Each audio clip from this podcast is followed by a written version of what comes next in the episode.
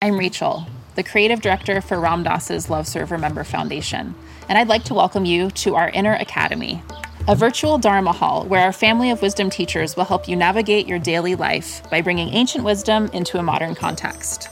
With over 200 hours of audio and video teachings, meditations, and practices from teachers like Ram Dass, Krishna Das, Sharon Salzberg, Jack Kornfield, Roshi Joan Halifax, Joseph Goldstein, and many more the Inner Academy is your core resource for finding balance, presence, and navigating the ups and downs of your daily life. The Inner Academy has guidance for every step of your journey.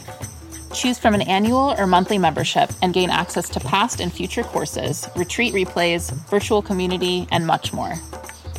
If you've been familiar with Love Serve Remember Foundation for a while, you'll know that most of our offerings are given freely or on a sliding scale basis. So when you subscribe to the Inner Academy, you're paying it forward and bolstering our ability to continue creating accessible offerings for all in the future, as Ram Dass wished for us to do. Be here now and start your journey with Ram Dass's Inner Academy today. For more, visit ramdass.org forward slash inner academy. To have a, a different experience of yourself or of consciousness, not as a separate self, but as a, a feeling, a sensation of being completely integrated into the web of the universe. I mean, and so to taste that, even if you just taste it for a moment and you come back down, it sparks something. Yeah. And uh, exactly, and exactly.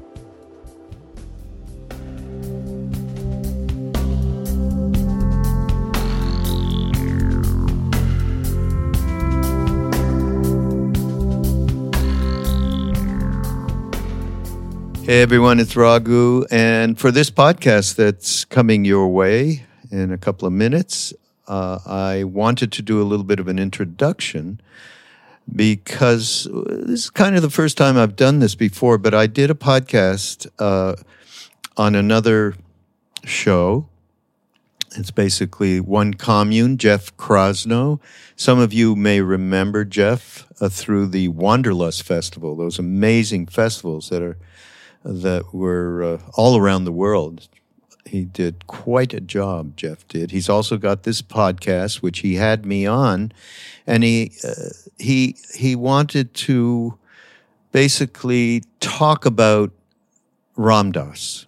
And so for me, it became a nice opportunity to just uh, remember Ram Dass and you know, talk about some of my experiences with him. So I thought that would be uh, interesting to everybody out there. I mean, some stories you may have heard, but uh, I think they bear listening to again. And there's some. The, we had a wonderful dialogue. Jeff and I really uh, hit it off when I first met him, which is not that long ago, maybe a year and a half ago he's got uh, so the organization that he started after Wanderlust is called One Commune, and it is a video course platform with amazing people from Deepak to Russell Brand and so on, and and they have courses which they offer, and uh, you can then become a part of their membership communities. And it's all about you know, personal and uh, societal well being. This is the crux of it. And uh, he's got this beautiful place in Topanga that he invites people to, and they they film them and so on. It's it's quite uh, uh, a an interesting mix of people and teachers.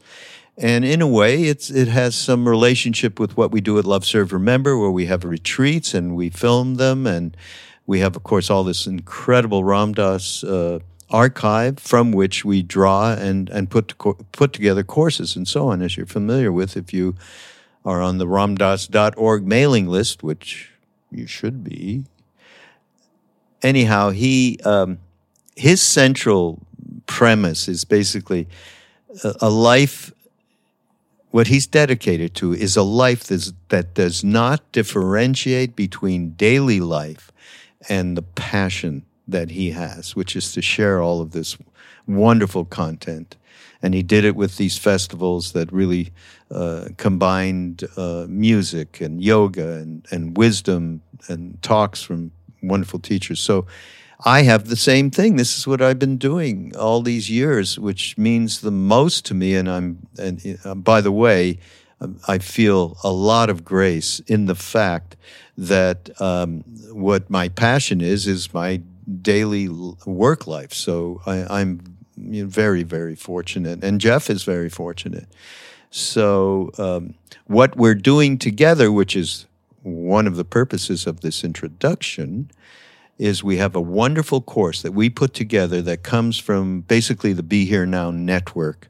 And it's meditations that uh, were done with me through Mindrolling with Sharon Salzberg and Jack Kornfield and Roshi Joan Halifax, Joseph Goldstein, all of these uh, incredible family of teachers that we have through the network and through the retreats that we've done with Ram Dass over the years. I also, I am really happy about the. So we put together this meditation course in conjunction and in partnership with one commune called Commune. Uh, and the meditations of guided meditations from Ram Dass, we cherry picked from this incredible catalog course that we have. And then you get the bonus meditations from Jack, Sharon, Joseph, and, and on, you know. Uh, so it's a very robust 10 day course, perfect for what ails us after coming into this new year, after the holidays. And uh, I, so it starts on Monday.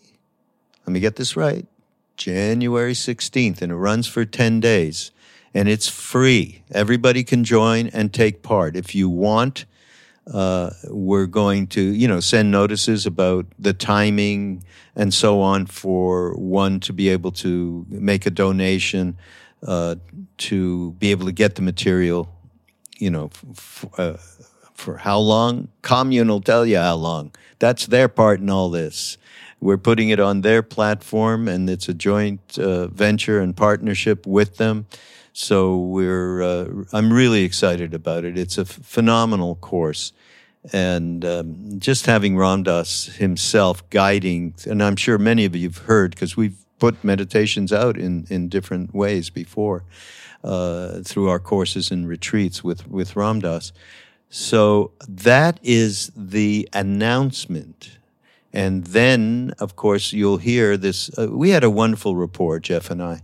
And uh, it just, it, for me, just being able to sit and recount, you know, all these moments and experiences with Ram Dass over these many years uh, is is a boon to stop my little world and my me me land uh, perspective.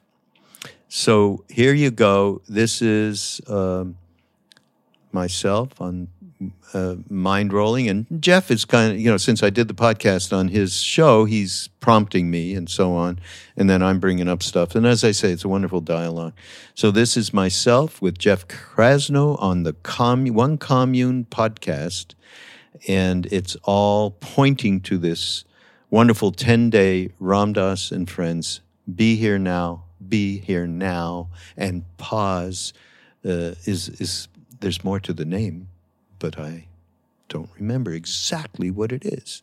Uh, it's I know it's going to put a pause in your life, so go and have a enjoy the uh, uh, the podcast and uh, look to uh, on the show notes and everywhere else we've got going.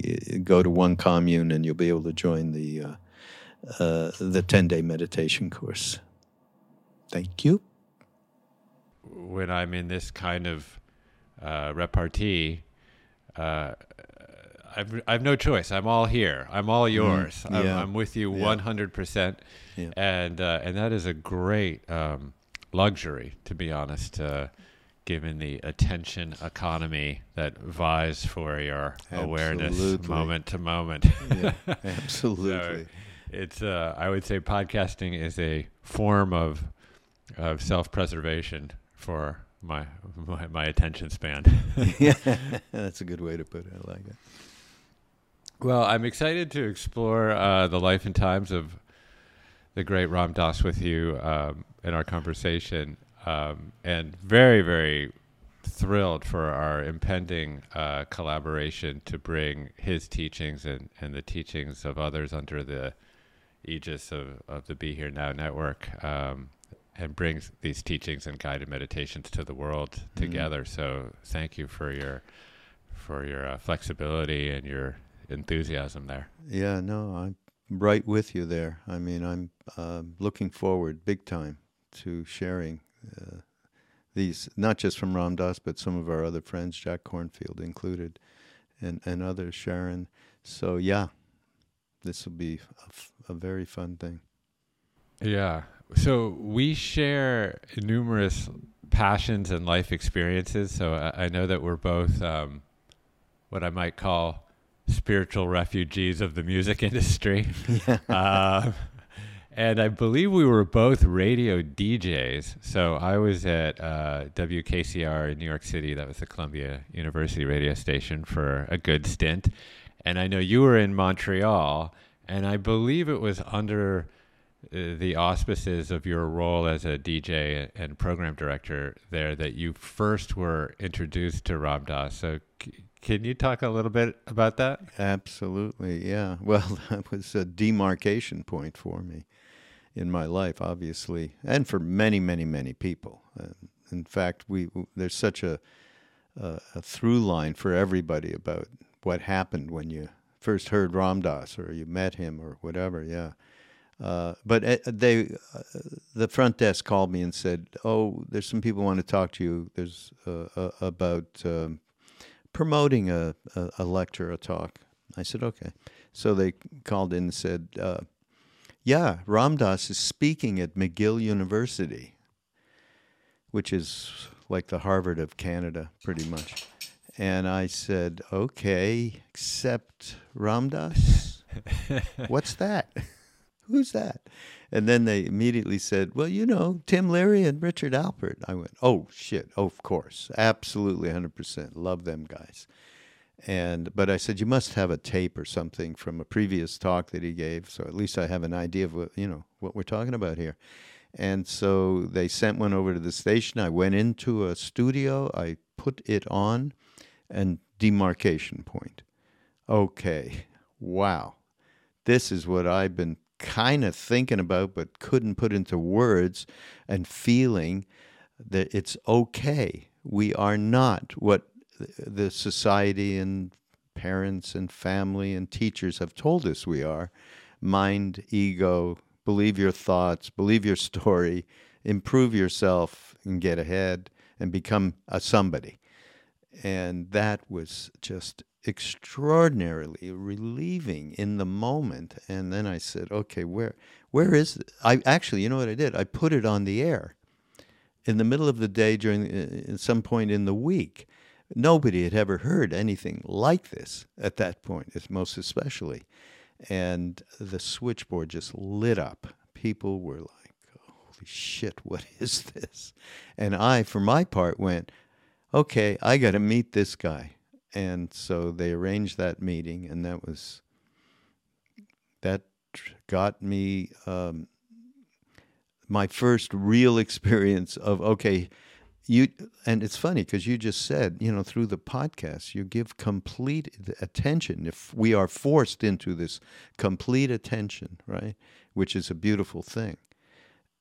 That happened naturally when Ram Dass did that really to me he i mean he didn't do anything he just how can what can i do for you without saying a word just created a space of uh, it, nothing to do with Richard and nothing to do with Ram Dass. It only to do with me and, and what the universe needed to present to me in that moment.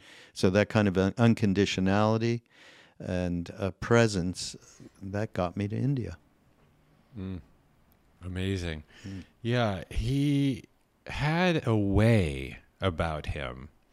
Um, and it was certainly the message, uh, the message as vesseled by the words, but it was also a presence to him that almost created a form of uh, uh, drishti or one pointedness of mind. You know, when you're listening to him, it's almost the sounds. Mm at, that are as captivating as the words themselves. There was just a presence to his delivery that really brought you into this one pointedness. It's mm-hmm. it is it's unique, you know. Not everybody has it. I mean, Yeah. Alan Watts does it for me too. Yeah, but yeah, man, and he had you it. know, Yeah, in yeah, fact, he had it. how many of us, especially coming up in the 60s, 70s, and 80s even, it's Alan Watts and Ram Dass is your first entry point. Be- and what you're saying is so absolutely true. And we know it even more readily from being around music and having that as part of our vocation, how powerful sound is.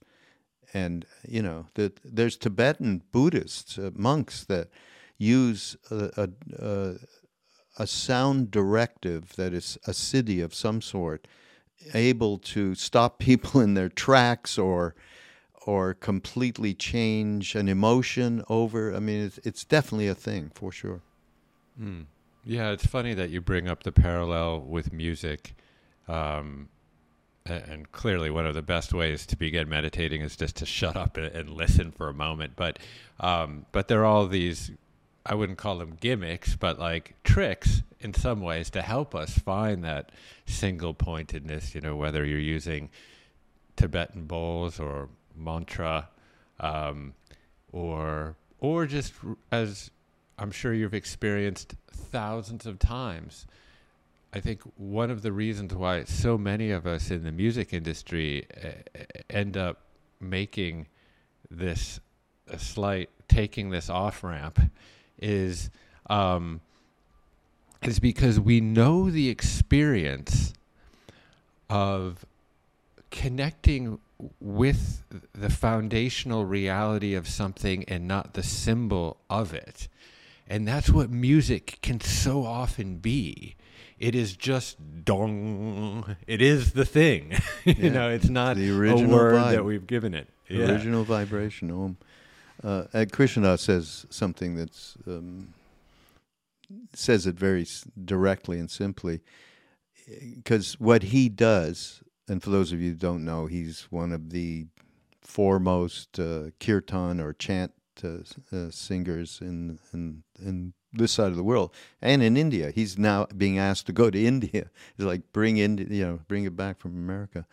Uh, but he would say, uh, so these are mantras that take us into that one point and and beyond into the connection to the intuitive reality, which is the love or whatever we want to call it, and uh, the music, and especially what with what he's doing because you know he grew up as a Westerner and he was in a rock and roll band, and so chord changes are very familiar, you know, to people, and it's the music that uh, it it's the um, the mantra rides on top of it, and basically the medicine goes down a hell of a lot easier with Yeah. that music.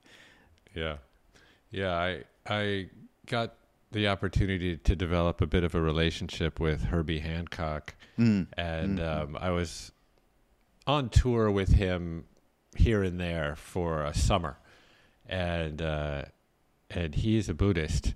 Um, I think he's a Nichiren. Yes, Um, yes, he is. yeah. and and he would have a ritual before going on stage every night, and he would chant uh, Nam Myoho Renge Kyo.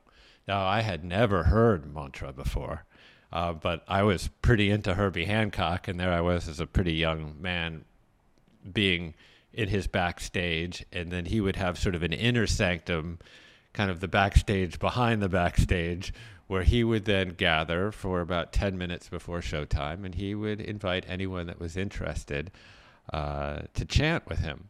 But you'd have to stay the whole time. You couldn't, you know, pop in and out.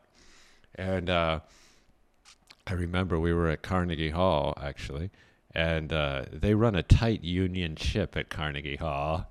And he was in the back uh, chanting, and um, you could tell that there was a little uneasiness because he, he was supposed to hit the stage right at eight, and here it was it was eight oh one, and he was still chanting in the back. But um, but even I, I can't rem- really remember what the the literal Sanskrit um, translation is to Nam Myoho Renge Kyo, something about the lotus flower, something, but you actually don't really connect with the meaning of the words anymore. It's actually just bringing you in to the present through sound, right? Yeah. Yeah. Well, they all Yeah. have a very particular vibration that they, I mean, like Indian music, for instance, all the ragas, they all have some relationship to a time of day, to a mood, to a spiritual expression. So, yeah, I mean, that's why, you know, of course, the, these people in the East are so highly developed. I mean, look at the Tibetans and that uh, extraordinary philosophy that I mean, I particularly am enamored with it because it, it just sings to me in terms of okay, this makes sense. This uh, their um, perspective of reality and the truth, and the it, yeah, these the Indians have definitely developed that over obviously thousands of years. Yeah. So, can you timestamp that experience that you had meeting Ram Dass and, and discovering that y- y- you didn't have to wear the spacesuit all the time? You want me to timestamp? Well, just more or less give me a give me a I can- year. Uh, yeah, I always well, it's sixty nine seventies when I met him Okay.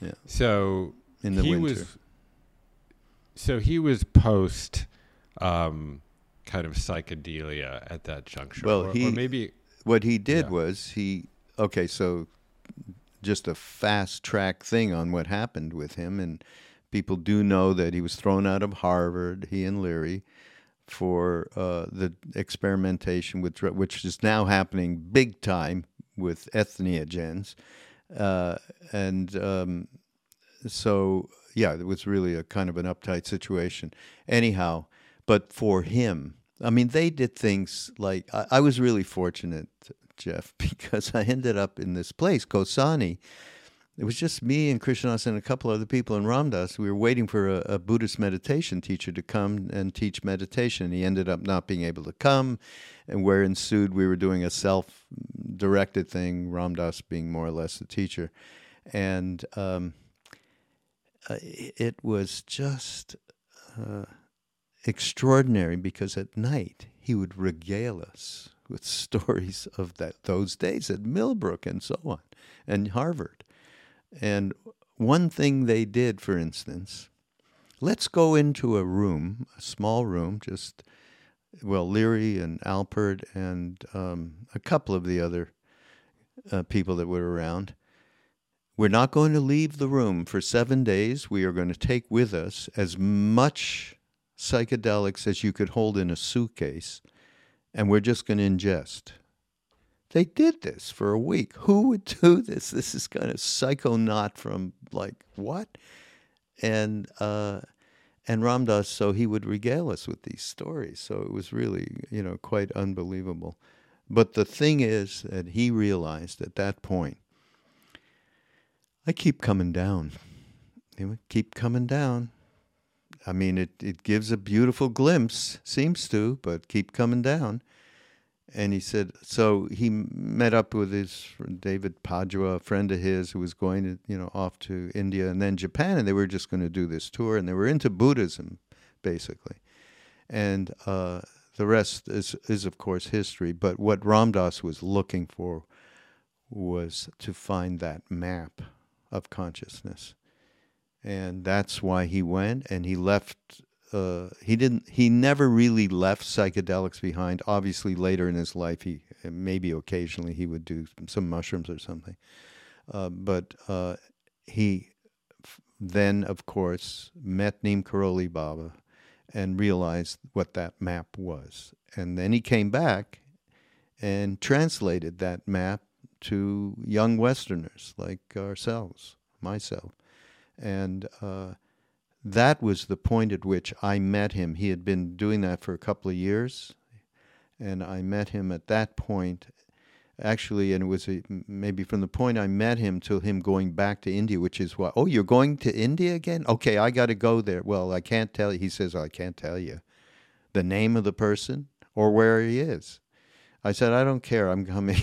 and Krishna Das, of course, did went further and really forced them to give him a name of somebody in a in a town nearby, you know, and they and they uh, ended up going a few months earlier than I did, and so that w- when he came back, those those talks are extraordinary talks, you know, and those are the first talks that we started the Be Here Now network with uh, Ram Dass Be Here Now Network, and was those talks, and I introduced them, and I told pretty much uh, this story that I'm relating right now.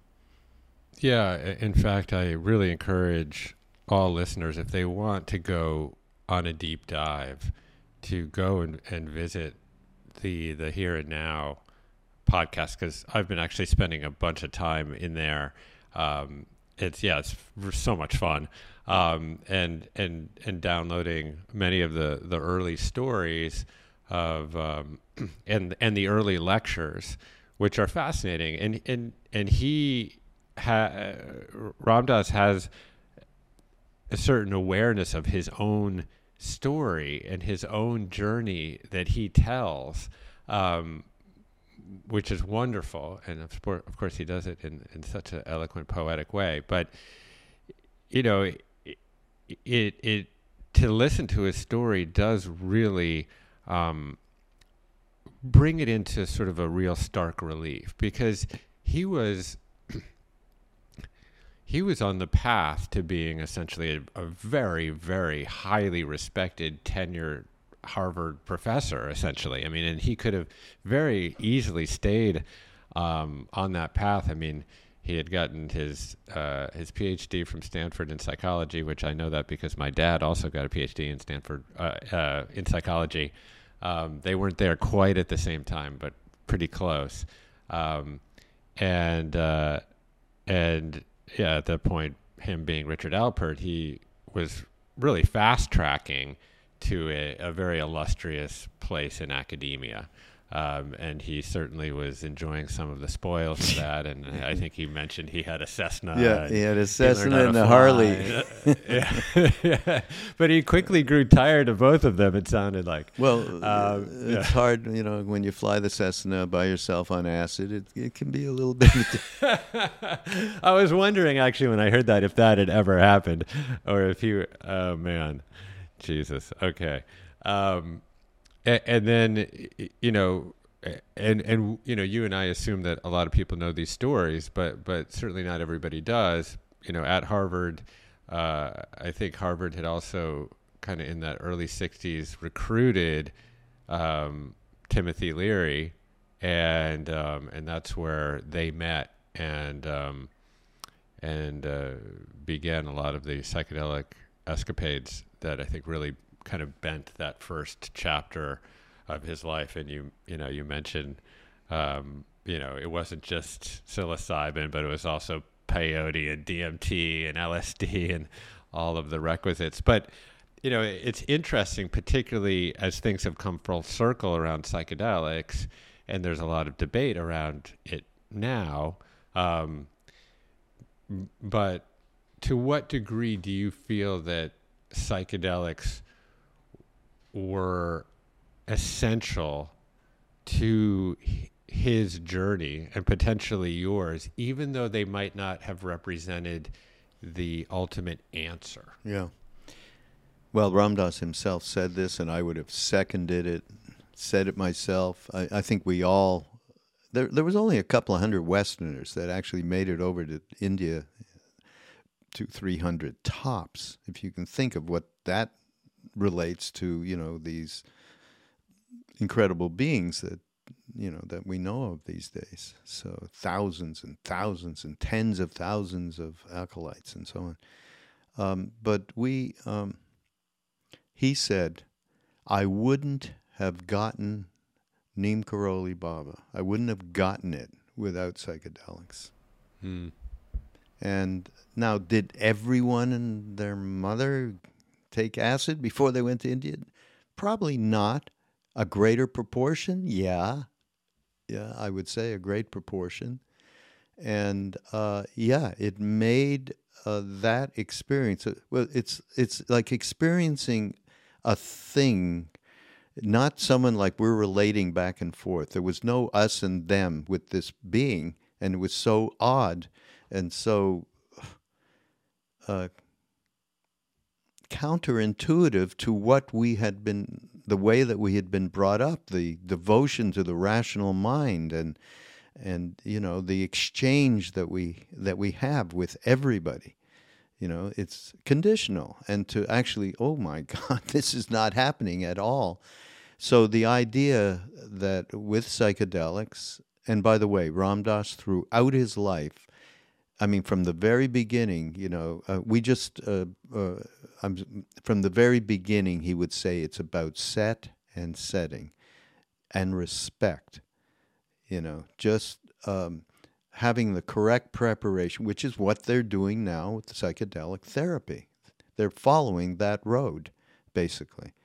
And so he, he was insistent on that. When anybody would ask him, Ram Dass, do you think it'd be good for me to do some mushrooms or something? And he would go right to that place of respect and and, and making sure that uh, you really plan this and set and setting, meaning, you know, who and what you're who you're with and what music you play and you know and and uh, supremely important. And so he would say that all the way through. Um, but in the, that the the, Ce- the Cessna the Cessna notwithstanding the Cessna notwithstanding, yeah. people listen to you know. oh God, yes. Um, well, and and all through his life. So you you just said, well, he was at Harvard. He had everything. I mean, he was an esteemed professor. I mean, he, you know, he was really uh, thriving why did he, you know, do what he did, and and to the uh, disadvantage of his career, so so to speak? Well, he did it because he had no, he was so adventurous and so curious. Curious is probably the best word. And once he got introduced to uh, entheogens and mushrooms in the beginning, so he had the idea okay, there is something that is absolutely beyond our rational, uh, the way that we think, the story we believe, the thoughts that we believe. Uh, there is something beyond that. So once that happened, didn't matter. Harvard, no Harvard, he wanted to get at the truth. And he had such a, you know, this is one being that had a deep, deep commitment to getting at that truth. And then alongside of that, Jeff, it was a commitment to share it. That's the greatest uh, aspect of Ram Dass, in my opinion. Yeah. Yeah, I think curious is is the word. I mean, certainly he was well versed enough in Freudian psychology and cognitive behavior, behavioral therapy and, and all of the different kinds of therapies. But in the end, he felt that these fell short to really truly explain the human condition and, and the human experience. And so it was this this journey and um, and uh, yeah, I think you know just to speak to my own experience with psychedelics, which certainly isn't. Uh, I can't hold a candle to to Ram Dass. I think he mentioned uh, that he tripped maybe 300 times or so. Um, but even, uh, but that might be a, a, an, the understatement of the year. Um, but you know, even in my own experiences, um, to glimpse the possibility of experiencing consciousness not as a separate self or as an ego self or all of the different labels that one gives oneself in relation to society, culture, etc. To have a, a different experience of yourself or of consciousness, not as a separate self, but as a, a feeling, a sensation of being completely integrated into the web of the universe. I mean, and so to taste that, even if you just taste it for a moment and you come back down, it sparks something. Yeah. And uh, exactly, uh, exactly. And the problem that can ensue is it's a it's an incredible experience. And you want that experience over and over. And then, you know, people uh, around ayahuasca, particularly, you know, they feel like things get revealed on successive journeys. And so, which I'm sure is true. But there also is a truth around the uh, inevitability of attachment to the experience. And that creates other issues. Absolutely. And you can also say that that is true for meditation as well. I mean, a lot of people are adopting a meditation practice for mm. all of the so-called future benefits that it, it, may yield, right? It's like, oh well, I'll I'll perform more optimally, yeah, or I'll yeah. grow more gray matter. Say mindfulness, same thing. You know, I'll be a better stockbroker. Yeah, that's right. I'll trades. lower my cortisol levels, yeah. and all of that stuff is is true. Yeah. Um, but uh, to pursue a meditation or mindfulness practice for those goals, um, you know, loses you lose the point. Mm. Um, yeah, absolutely. I got to give you a quote. It's just popped up. We just uh, for Love Serve Remember Foundation just uh, did a film, and it's uh, it's been out in theaters and and so on, and it's online.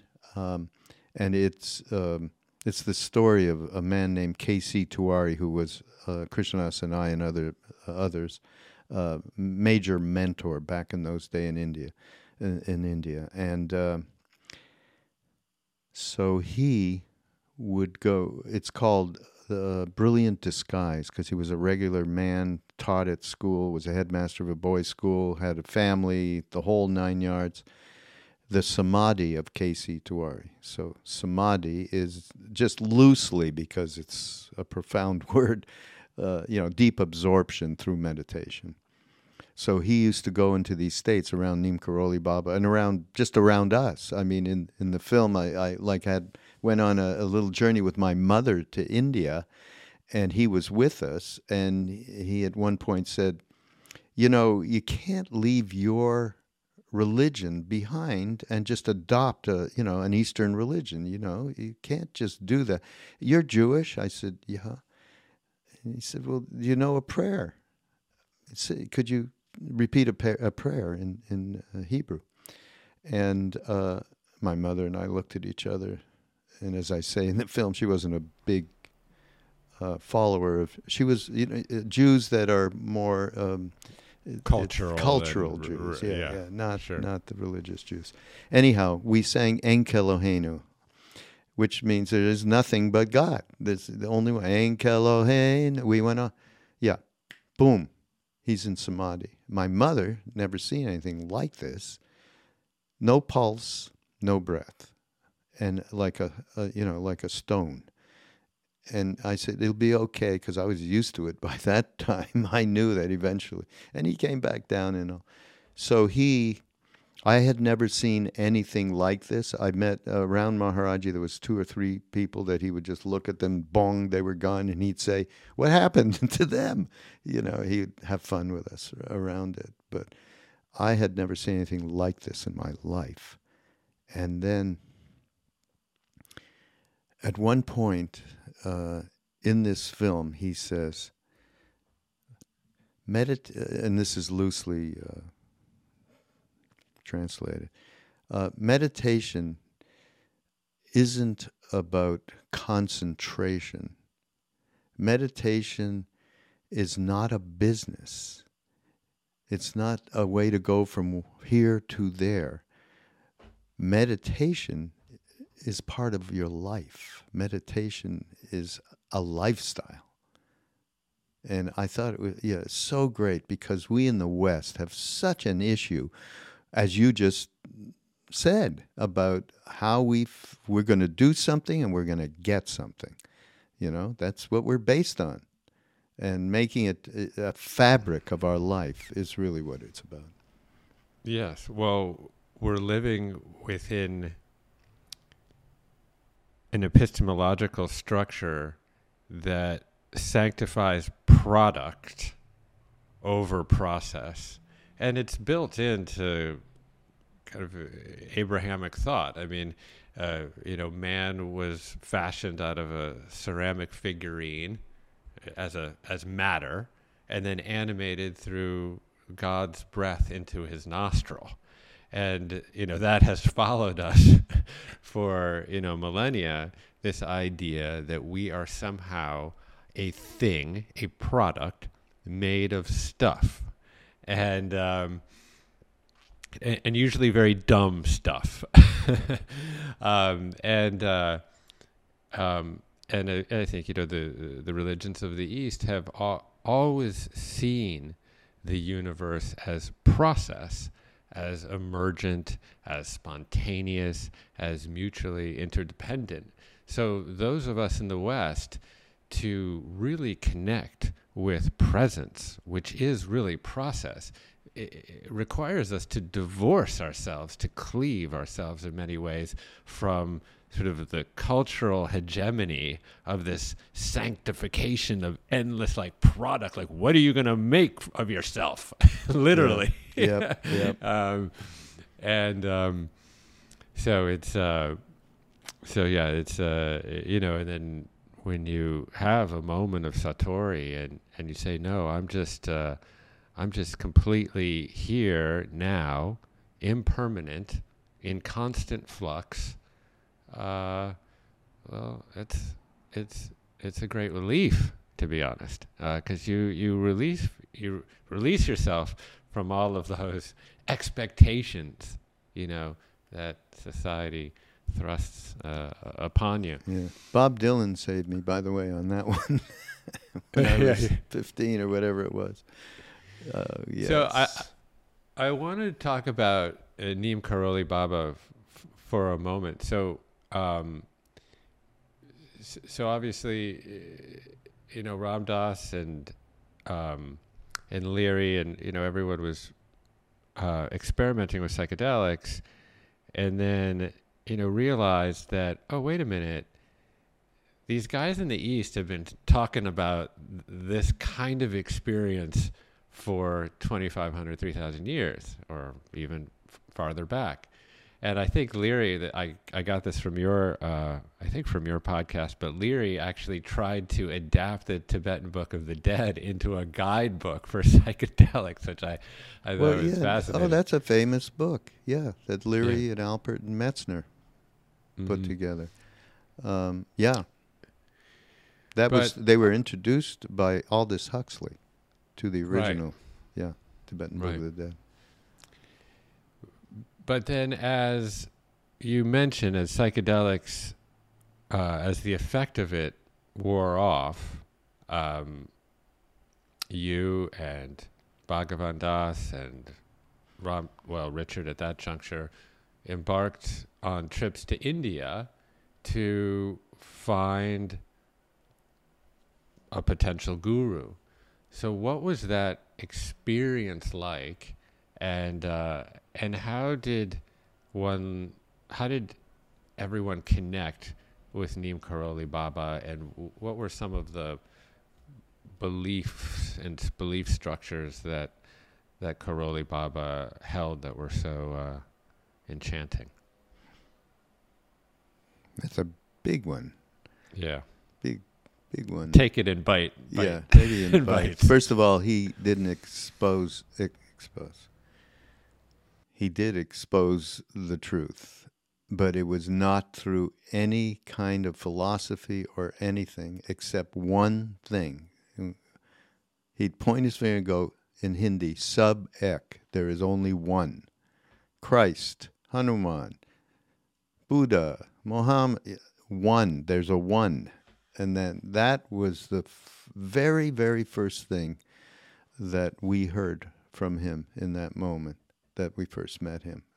It was only one. So that's the only uh, love. Uh, as Ram Dass said, well, this foundation is called Love, Serve, Remember, and Ram Dass would say the only instructions I had from my guru: love everyone, serve everyone, and remember God. Period, and tell the truth.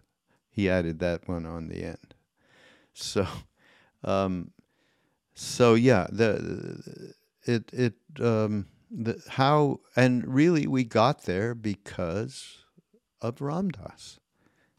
Now, he was introduced by Bhagavan Das, but it was Ram Dass who Maharaji said, we called him Maharaji, for those of you who don't know. Just, it's a common name for a holy being. Babaji or Maharaji, they're all, which is good. You don't have to remember anybody's name. In fact, you don't have to remember, um, and Ma, all women are Ma's. It's so great, especially now. Anyhow, we, uh, even Neem Karoli Baba said to us at one point, none of you would have gotten here except for Ram Dass. And so, uh, yes, was there people who did get there who had not heard of Ram Dass? Yes, I'm sure there were, but they were there were f- many fewer of them. Ram Dass, because of him going around and lecturing, and we bugged him. Now, some people, because he would say, "I can't tell you who he is or or what his name is," and w- so I wasn't going over there looking for a guru. I was interested in Eastern stuff before I met Ram Dass. I'd heard, you know, I, through Allen Ginsberg. I love Al. I loved Allen. I love Allen now and he brought chanting. He's the first person I heard doing. You know, he'd have that crazy little harmonium, and he'd be chanting Hare Krishna. You know, and on the east, lower east side, and uh, and he was the one who said marijuana is a good thing. It's a good good medicine. That oh good, I I trusted Allen. You know, this is at 14 years old, whatever. Uh, and I didn't actually find any till later because it wasn't ubiquitous uh, in any way. so uh, yeah. anyhow, but we um, we those there were those of us that said, okay, we can't go, and they stayed home, even though they knew of, about this being was there somewhere in India, and there were those of us that Ram Dass, please, I gotta know, I gotta go. And those of us that did that. I mean, Krishna Das, he finally, oh, this is a good story. Krishna Das and uh, another friend, Rameshwar Das, who wrote uh, this great uh, with Ram Dass, uh, Being Ram Dass, the memoir, just came out a couple of years ago, and uh, and Danny Goleman, who also wrote a phenomenal book named. Uh, emotional intelligence, which is required reading for most people to this day. Um, they said well, Ram, they bugged him really badly, and then finally he said, "All right, I'll, I'll, you can write to this man in this town that's nearby where I stayed at the ashram when I first went," and they did. His name was K.K. Shah, who became Ram Dass's close, close Indian brother. For uh, he died literally a month after Ram Dass, and he said, "I'm not staying without Ram Dass." So that's how close they were anyhow, they wrote to him. He went to Maharaj. He said, "Look, this some Ram Dass's students have written you, Maharaji, and they want to come see you." And he went, "What? Who cares? What do I have to do with anybody?" he and then KK went and he pouted. KK had an exceptional relationship. He knew him since he was six years old, eight years old, and Maharaji popped him on the head and said, "What's up? What what's up? You know, what are you what are you moaning about?" He said, "Well, these students have respectfully written to you and they want to come and so on and they're Ram Dass's and he said, Look, do whatever you want." So he wrote back to Krishna Das and said, not so many words, well, uh, Maharaji is available to anybody at any time, and uh, you know he he made it sound like uh, it was perfectly fine for them to come over, even though he wasn't getting they weren't getting any kind of special invite. So they did go, not knowing that. They didn't find out till years later what Maharaji really said. What do I have to do with anything? Jiao, go. And so they went over and and in my case, he just said, "Write to me when I'm in India," and I wrote to him. As soon as I did, um, uh, Maharaji couldn't be found at that moment, and we actually met Ram Dass and I for the first time in India after I had arrived. He'd been there four or five months, and I maybe several, and we met at uh, Swami Muktananda's ashram near near uh, Mumbai. You you know who Swami Muktananda is, I think. Yeah. So I had this. Uh, meeting with Ram Dass, and then he boom sent me up, and that was it. So other people found it uh, at that point because it became known Ram Dass was in India, and he'd be at the hotel, and people would come over. Ram Dass, where you know, it'd be really helter skelter like that. And then doing a meditation course in Bodh Gaya, where many people uh, met Ram Dass and and uh, or knew about him, and then went on with him. And many people knew of it because of Ram Dass used to hold these amazing um, summer retreats at his father's farm in New Hampshire. And we'd all get together. It was just yoga, chanting. It's in the movie. Uh, it's actually in the movie Becoming Nobody a little bit, and which uh, there's a beautiful film that we have of that complete experience. So, uh, so people knew, and those who were a little bit more, shall we say, aggressively wanting to meet somebody like Ram Dass described in his talks, they got over there.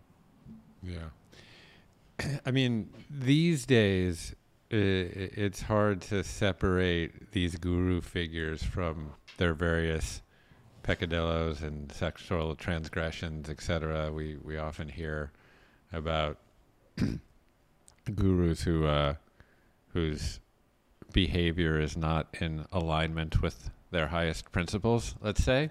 Um, They're not cooked. Those are not. The guru is a shitty word because there's the coke guru, there's the cleaning lady guru. I mean, there's gurus everywhere.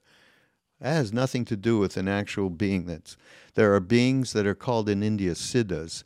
They have gone beyond me and you. They are no more, no longer polarized whatsoever and and the KK, our friend, used to say, for every ten thousand saints that are gurus that are walking around India, there's, you know, um, you know, like ten siddhas, you know. So the, there is a huge difference between someone who's completely cooked and someone who's not, and the ones that are not act out in ways that uh, we are n- pretty used to here in America, especially or in the West, right? It's such a common thing and it's just um, uh, unfortunate in the way that how we relate with figures like this is a little askew. Uh, and uh, the, again, His Holiness, the Dalai Lama, probably says it best because there have been Tibetan lamas recently that, that that has been the case as well. And he says, you know, just it's your experience, not what someone says tells you to do or not do. It's your inner experience. So it's trust. For me, I and what I relate to people is intuitive trust is a huge thing. Huge. And to get there, you've got to do a little bit of practice to open up that door. Yeah.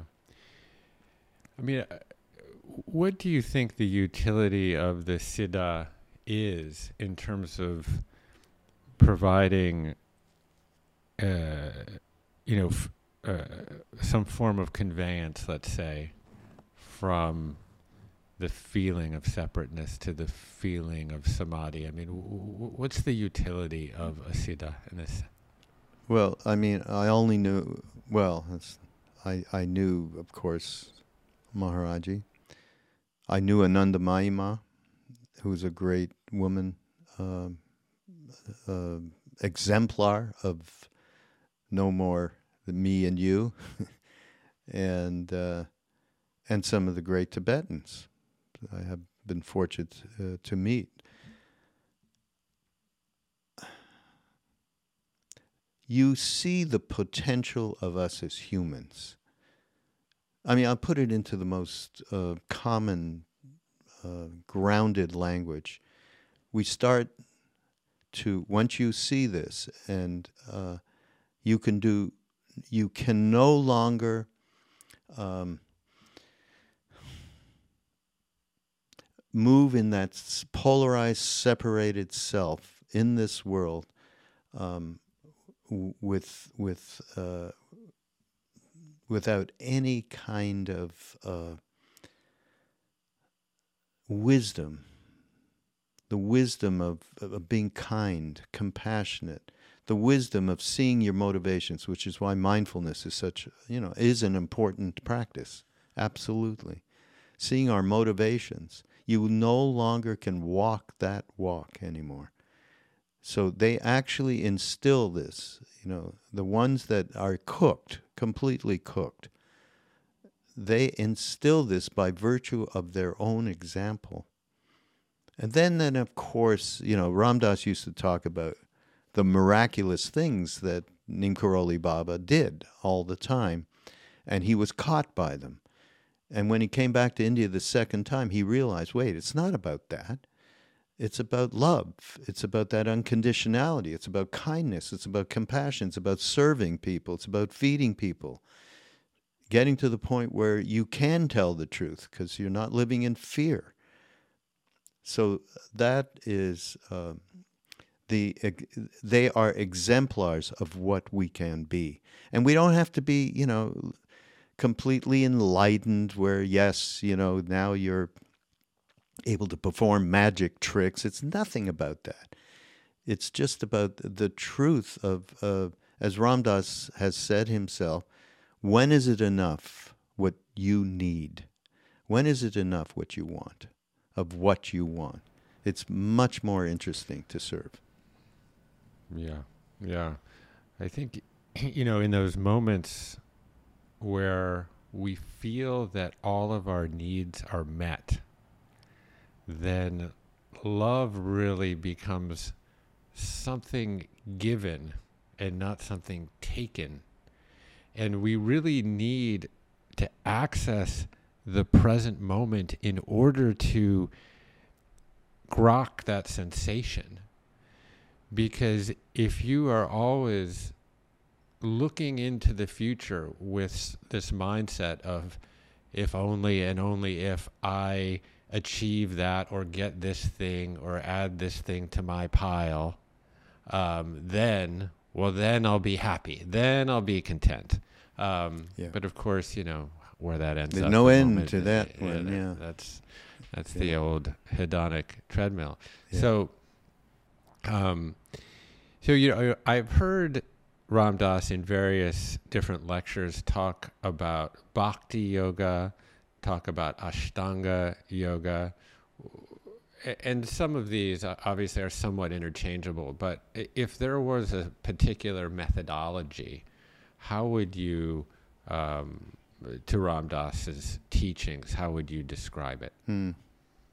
Well, certainly Bhakti Yoga is, is uh, the uh, yoga of, of love. But you know what? the lineage which comes from Neem Karoli Baba to Ram Dass to others, you know, through all of us at one point or another. The interesting thing is, from the very get go, we get to India. Somehow Ram Dass finds out about a Vipassana medita- insight meditation course in Bodh Gaya. And I think you're familiar with that very much so because I know you work with Jack. Um, suddenly, there's a huge, uh, the influx of people, the huge influx of people, which is you know hundreds of people. It seemed huge at the time. But be at the, we'd go to these courses, and Maharaji would say, oh, uh, he'd say in Hindi, "Tum jana you're going to," and in English you go, "Course, you want to do the course?" It seemed like a way to get rid of us. We because he always seemed to be trying to get rid of us. You know, these young hippies hanging out. What the hell? You know, and more of them yeah. all the time, and uh, and then we come back from the course. I remember one time we came back from the course, and he's sitting outside a house that we were going to visit him at and with uh, some Indian people. And oh, you just came back from the court. This is all through a translator. And yeah, he said, well, show you. You know how to meditate now? He oh. And we go, yeah. He said, well, show me. And so we all sat up straight to meditate. Within ten seconds, this high pitched laugh that he had. Hey, hey, look, they know how to meditate. But the truth, the truth was that we all seem to gravitate towards Buddhist um, teachings, all the way from the Hinayana, the, the, where the insight meditation comes from, from Burma, all the way to Tibet. And uh, you know, to this day, Danny Goleman, who is, you know, an esteemed writer and uh, is close to the Dalai Lama, right? Um, I know, you know, we all have taken teachings from different Tibetans over the years. Um, in fact, one of the miraculous things that happened that Maharaji did, knowing everything, uh, he I uh, had to go to uh, Delhi to get a, my passport renewed, Canadian, because I'm Canadian. And my former radio boss said, "Well, if you have any trouble at all, go to the Canadian High Commissioner, James George is his name." And I so I came from actually from Kausani, and I'm coming through. Uh, I stopped by where Kainchi, where Neem Karoli Baba was, and he anyhow we had this whole conversation. Um, but he basically said, "You just uh, you just have darshan of a Tibetan Lama?" I go, "No, I don't know any. I never met a Tibetan in my entire life." You mean Munin, uh, this Buddhist meditation? He said, "Nay, Tibet Lama. He gave you darshan. He gave you teachings for half an hour." I go, "No, Maharaji, I." Really, I don't know. and off I went to Delhi to get my passport renewed and I said to James George at one point, Is it true that uh, Canada is letting in Tibetan refugees? Because I had heard this. He said, Yeah, as a matter of fact, and he points out of a room, a den, comes a retinue of monks with, with a lama named Kalu Rinpoche, one of the great lamas of the last century. I just, uh, you know, I, I plutzed, as they say in Yiddish. I hit the floor first of all was meeting this incredible lama and then knowing holy shit he knows that this isn't some thought i had this is something that was going to happen like three days later or a week later three days later and then they went to interview this lama uh, there was a couple of uh, canadian cbc guys and they went in and they said oh, come along so i went in and they asked him stuff like about christianity and he said, I don't know anything about Christianity. he was bored with them. He obviously didn't want to engage with them. And they said to me, Well, why don't you ask him a question? As soon as they said that to me, he sat upright and lasered me like I and then I spilled out stuff about meditation and and how I can meditate in the mountains, but now I'm in the city. I can't, you know, I can't handle it. and uh, and he gave me all these teachings for a half an hour. So from that point, and this happened to many of us, um, we, I, I uh, the retreats, for instance, that we have done when Ram Dass started living in Maui, which was 2004, four or five. And then we started running retreats because we knew he couldn't go anywhere, so we organized them to be there a couple of times a year, these fairly large retreats. Every one of them, Jeff, had a Buddhist component to it. it. I mean, Jack has been primary there, but Roshi Joan Halifax, Sharon Salzberg, Joseph Goldstein, you name it. And that has been primary for us because there is the lineage that is represented by us all, and certainly by Ram Dass is bhakti yoga and discriminating wisdom. It's uh, that and, and primarily from Buddhist thought and that combination has, you know, well, we just came back from one two weeks ago or a week and a half ago. Same thing with Jack and Trudy and uh, and Krishna Das and and a, and a bunch of other uh, incredible people, and it's that um, joining of these two traditions that I I think is uh, I think it's marvelous, marvelous. Marvelous. Um, yeah, well, this kind of syncretism between, um, well, certainly between like Taoism and Buddhism that more or less birthed Zen.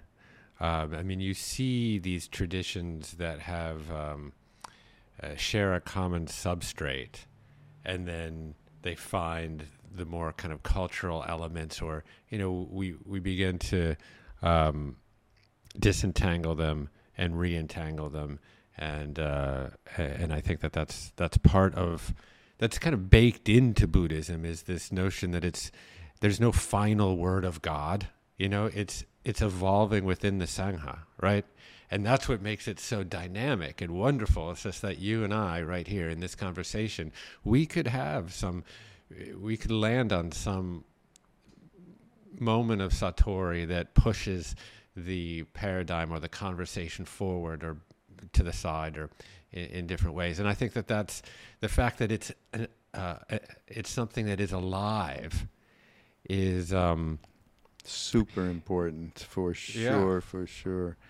It has to be because, as we know, um, the byword is impermanence, and that and it's not a bad word; it's a good word. You know, just think of you know uh, when you get ill, and maybe you know I don't mean devastating ill, but even a headache, you can sit with it and know it is not going to stay the same, no matter what. And it is so that imp- so impermanence in this way, it, it fits in with the idea of, of being curious and, and seeing how things fit together. And, and, you know, many people have different ways to get on the path and different introductions, and it takes them from one place to another, and there's constant change. With, uh, it's, it's really, really important. Um, I would say, though, about uh, bhakti can get a really um, bad name in that, well, I'll give you an example. Chogyam Trungpa Rinpoche, one of the great lamas translating the Tibetan Buddhisms that exists out there. Uh, these books are, are just extraordinary, his books. Um, when we first met him, which was with Ram Dass, we had just come back from India, you know, uh, the second time in the 70s and we would go down and see him, and he'd say, "Oh, Ram Dass is here, and his light and love army." we were the light and lovers, love. and you know he would jive us about you know the. Uh, the Indian hippie bhakti yoga ish, you know, yoga doing, you know, young people, and uh, so we had fun with that with him, and uh, and the truth was, we were there because we were really um, just absorbing this incredible wisdom and applying it and, and it merging it with the yoga of the heart. And I know, and Ram Dass used to say something that I, uh, you know, definitely agree with. The especially the Tibetan view of the truth, shall we say, is so crystalline and so they call it vajra, cutting through so much. It's it's extraordinary. I mean, I've been captured by it. And and it, it is easy to get captured by it mentally. And then you do to me you do one of two th- there's two possibilities. One is you are doing that famous thing of like taking all this beautiful information and avoiding anything in terms of your personal your your your psychology, your you know your habitual patterns, your neurotic tendencies, and doing the end run, right? Spiritual bypass. And the other thing is to just absolutely ignore uh, the heart process, which can be very difficult and painful, right? because it brings up everything, all of our interrelationships. When we open our hearts, we say chanting, you know, going to a Krishna Das concert, whatever, you know, it opens us up to stuff that is not sometimes pretty because it's a lot of emotional baggage is laying deep, deep recesses of our being. So uh, it can have that. And Ram Dass used to make fun of them uh, make fun of the Buddhists in that way, you know, just saying, you know, this is a, a, a, a giant trap, a gigantic trap. And, and we'd have that dialogue with Jack and, you know, and others all the time. Yeah, well, the the irony here is that there is a temptation the moment that you embark on the the path of liberation to crave not to crave, which yeah. is a clinging in and of itself. Um, yeah. So this is the good so one. though. that could be a you know maybe we'll give that one up at the end. I don't know. right, right.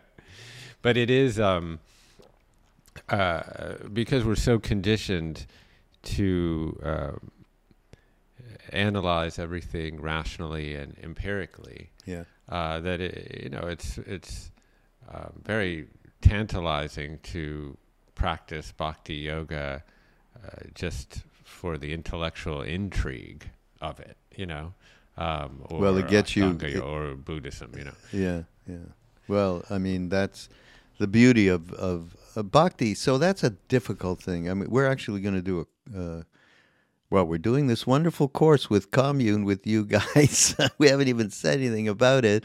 Uh, that's a, a wonderful. Med- well, we mentioned the meditation course with Ram Dass and friends that uh, Jeff will talk about in a minute, I'm sure. Uh, but uh, we're doing something around the yoga of the heart, a course, and and we're going to investigate with people. Um, just uh, some of the promises and pitfalls, as he used to call it, uh, that come with that particular practice, because there certainly is. And um, that's why discriminating wisdom is extremely important ingredient. Mm. Yeah. I think there's like this fine line of delineation between faith, which could be categorized as sort of belief in the absence of evidence, and devotion, which is really more a kind of a trust in, in, in a way. And, um, and it, I, I've personally had sort of a tricky time, sort of like a minefield, discriminating between those things because you know I, I am uh, empirically minded to some degree. I love medical science and I love physiology and I love uh, environmental science and um, life sciences in general. Um, and I am interested in in dissecting uh, how things are and how things work.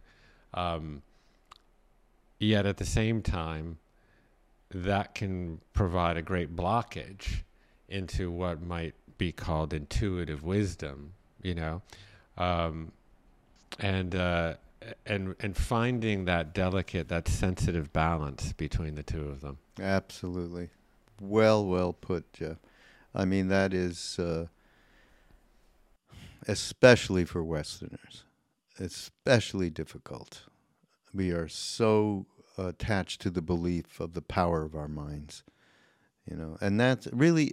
Uh, you asked earlier, you know, so kind of what is the effect of a Neem Karoli Baba? He shattered that. I mean, that's what happened. I mean, that is probably the biggest thing. He shattered our minds. We could no longer depend on that empirical rationalization of who we are in this world. That was gone. Even if we hadn't embodied the potential of that intuitive wisdom. But uh, we were well on the path, you know, and it's been a, a, a lifetime here in, ter- in terms of when I look back of the progression of it. It's pretty interesting. And uh, um, thank God. That's all I got to say. yeah. You know, love was such a central theme and central word to Ram Dass's life and, and being. And uh, I- I wonder if you could unpack how you've come to understand that word or that symbol, I suppose, Mm. uh, because there's a lot of different ways to potentially understand it. Yeah. Well, it's it's another. We have really wrecked so many words in the English language at this point. yeah, yeah. Yeah, Yeah. we talked about guru. You know, it's just uh, like surrender. There's uh, when Ram Dass first came back and he started telling his story of being in India, meeting Maharaji and all, and practicing yoga.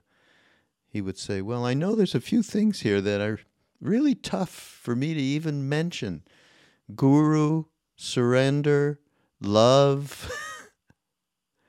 it's really oh my god look what's happened you know um, well i think the word uh, we're used to conditional love, transactional love. I mean, that's, you know, maybe, you know, like uh, when I was telling you the story of first meeting Ram Dass when, at that time in Montreal. Uh, and he created an unconditional zone, and I would, I thought to myself later, well, I ex- potentially experienced that with my mother, with a mother, right, that is feeding you there's an unconditionality and caring for you as a baby. But I couldn't really remember that. And uh, this was the first, it quickly went downhill for me after that. When this was the first moment, uh, you know, uh, my, when I met him, what, early 20s, whatever. This was a moment that was so profound that, wow, there's actually a field here a vibrational field here that I feel the unconditionality of of this love. And I think so to properly uh, define love is to include the word unconditional and uh, and being love. And this was a big thing for Ram Dass. Being love. Not you're not doing anything. You're not you know, we and we experience that with Neem Karoli Baba you knew that there wasn't someone deciding to throw an apple to a person as an expression of love or grace or whatever. It was just happening. We knew that. So we had that we had something to look to in in relation to read I'm saying this now, of course I wasn't thinking this then, to redefining what love really means you know? And you know who's gone along uh, the, his holiness the dalai lama has done so much for for us. My my only religion is kindness he would say right we have to develop compassionate mothers we it's all about uh, women who come up and are having children and they have a compassion the way my mother speaking uh, his holiness uh, had this giant compassion. He said, That's why I am who I am now. It was literally passed on. That's what we, uh, our hope for the future is compassionate mothers, and then children, and then from generation to generation. That is our hope for the future.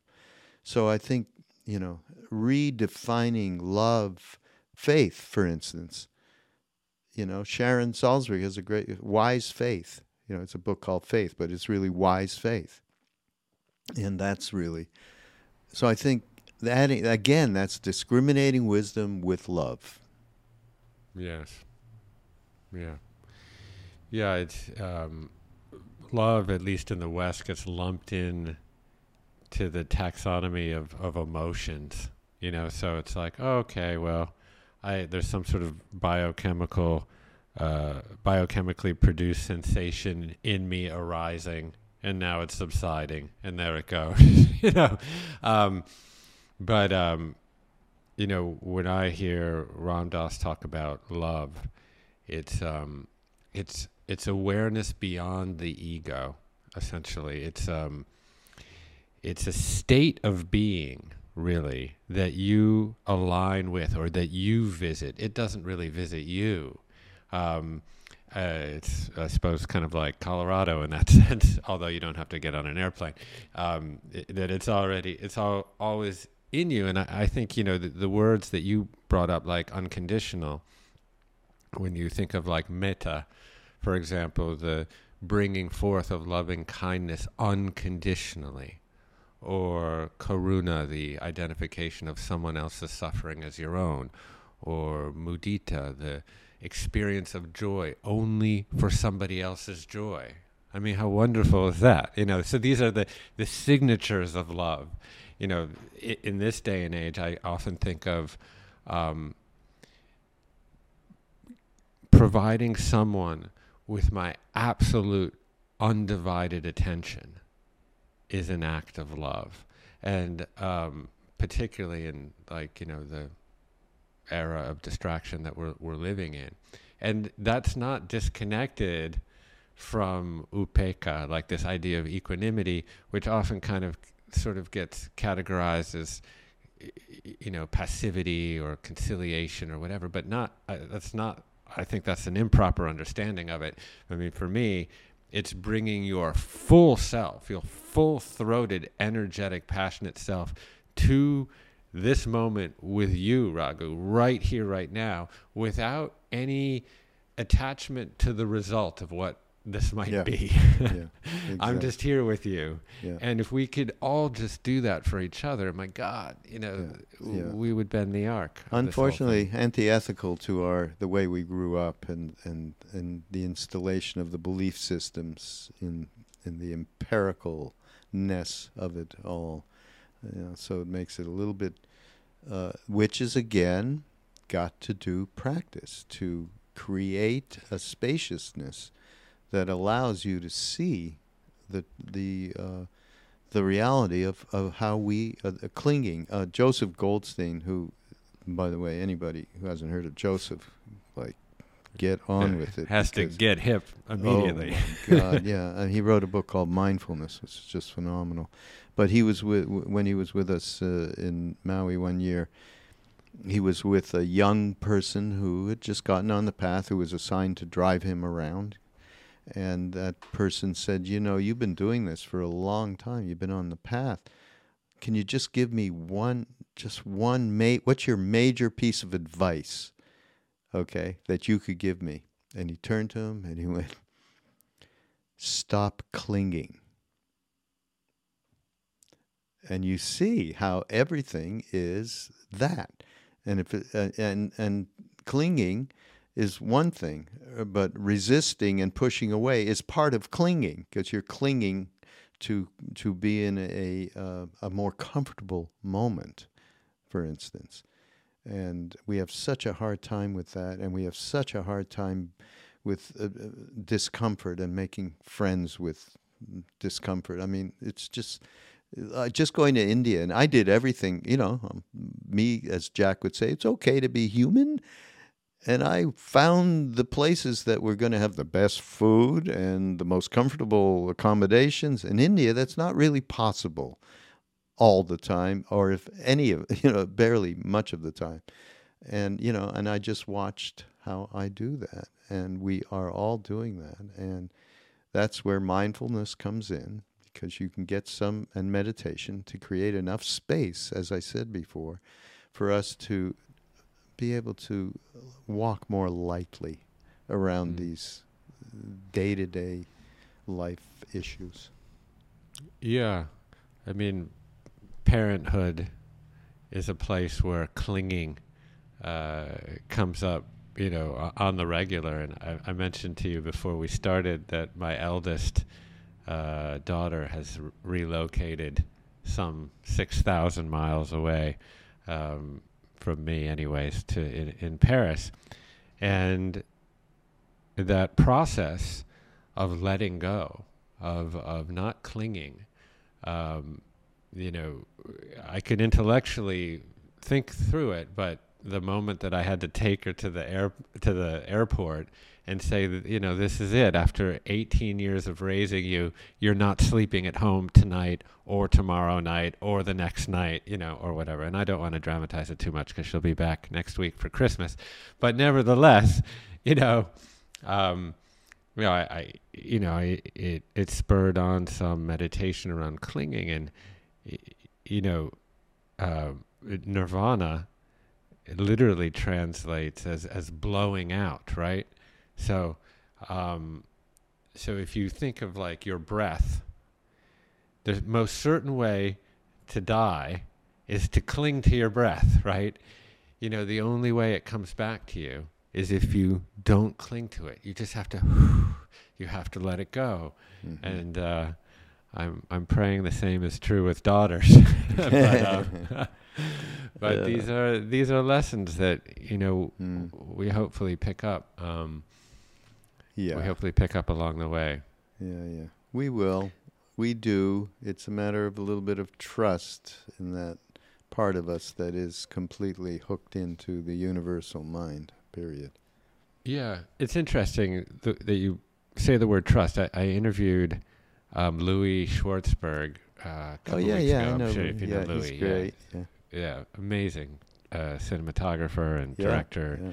He's made some beautiful films. He has a beautiful film with Jack in it right now called Gratitude Yes, Revealed. yes, I know. um, and uh, he talked a lot about nature and trust Hmm. and how much i i within the parentheses or brackets of faith because i was trying to get at with him like what does faith actually mean for you and he's actually said well i spend so much time with nature and that part of my faith in nature is trust is i'm going to set up this camera on a year long time lapse and watch this flower you know blossom and expand. And i'm going to spend basically my entire year for six seconds of, of documentary film, mm. I have to have a lot of trust in the foundational intelligence of nature. And I just have to surrender myself to that. Mm. And I thought Mm, that was just like amazingly beautiful.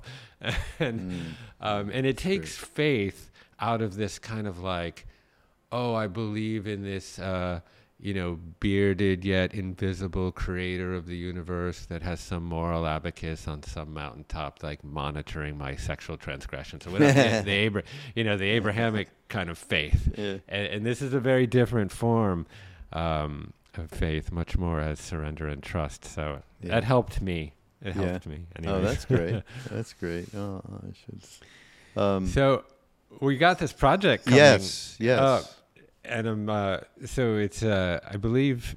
Um, well, just to you know, timestamp our conversation today, we're talking um, in the middle of December at the end of 2022, because I'm sure people will be listening and watching this way into the future. But this is where we are right here, right now, anyways. And in about a month's time, so middle of January, January 16th, I believe, um, 2023 will be the launch of a, a great collaboration that we're working on together to bring uh, meditation practice to as many people as will have it, and uh, and hopefully more. Um, it's certainly celebrating a lot of uh, Ram Dass's work, but uh, as you mentioned, some other friends and luminaries uh, yeah, within that Jack mix. and Sharon and Joseph and, and, and on. You know, we were talking about music before. And so, what uh, this wonderful collaboration is uh, coming to fruition with both visual and music as part of it. So, uh, we provided these wonderful meditations from the Be Here Now network, and Jeff and Commune got uh, some beautiful visuals and also very importantly the way that the meditations ride on top of some just wonderful ambient music because I was checking it out the other day and you know it it sets you back in your chair in a more relaxed fashion right away. You don't have to think okay I better sit up and do this you know. It's funny how music just just relax you'll be okay you know. And uh, so this um, you know uh, combination i think is very powerful jeff. And i think people are going to i mean it's unique this is all uh, even though the meditations uh, you know i've been on podcasts that i've done and and just stuff from Ram Dass uh, at the same time having this combination, as I said, is really uh, quite wonderful. I'm, I'm really happy that we're doing this. I think it's going to be of great benefit because it just does make it easier to be with the uh, meditations that are being guided by the various teachers.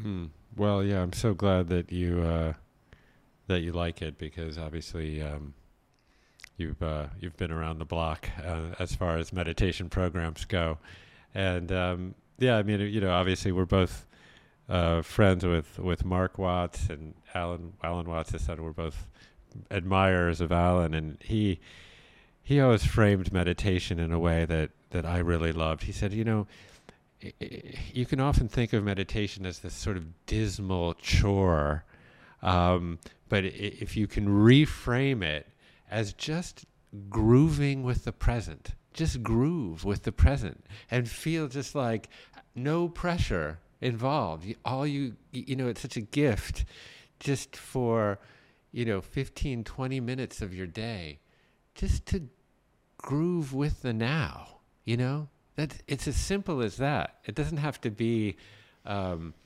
you know, it doesn't have to have all this other kind of should have, would have, could have. Uh, uh, yeah, artifice on top of it. yeah, Yeah, and yeah. and then you know, the benefits will be self-evident. You know, um, yes, you know, great. It, it, it can relieve you from stress and, and anxiety. Uh, it can um, increase your heart rate variability. It can uh, certainly be good for your immune system. In fact, uh, dropping your cortisol levels will help you produce more neutrophils, uh, my favorite little innate immune system molecule. Um, and we could go on and on about the development of additional gr- uh, gray matter in the brain and, and all of these.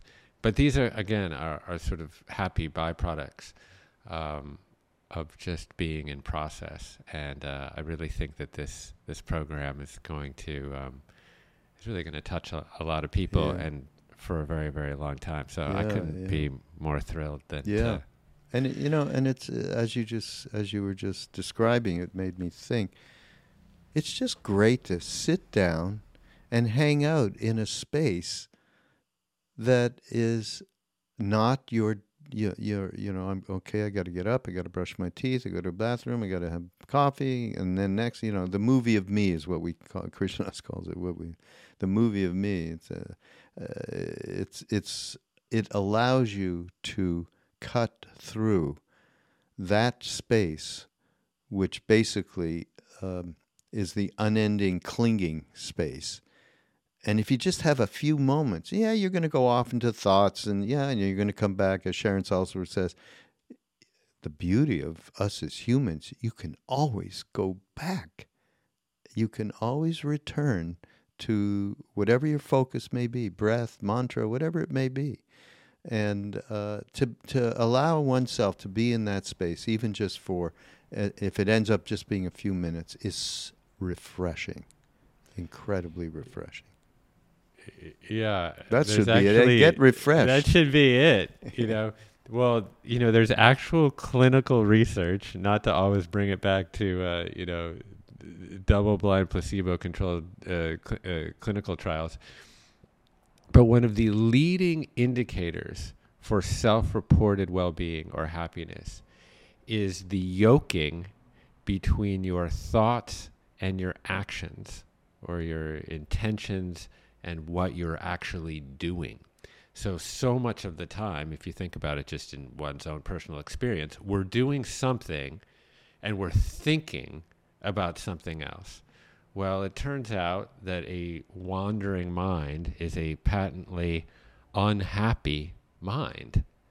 And so, even if you just take 5, 10, 15 minutes in a day and really try to just align your thoughts with your actions, knowing that you will wander off, but um, the happiest people are the people that can always continually come back.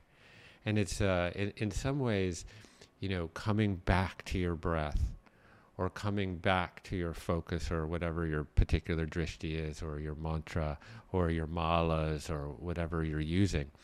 And there is a great parallel there of always coming back around your own personal journey because I know that I'm always coming back to the goal of trying to align my works and actions in the world with my highest spiritual principles.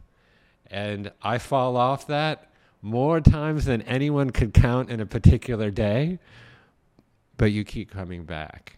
And you keep coming back. And that's uh, meditation is an incredible training um, in that regard. Yeah, so, yeah. Mayor anyways. Baba said when you, you fall down and you splash in the mud, you get up and you wipe yourself off and keep going. And that's Right. you know that's the beauty of us as humans. So so Seven great t- to hang yeah, here seven times, seven times down, eight times up. Yeah. that is life. yeah. oh man, I'm so uh, so grateful to uh, to get to know you. I'll be in Ojai in uh, ten days, so Oh. maybe I'll knock knock if you're there. Absolutely.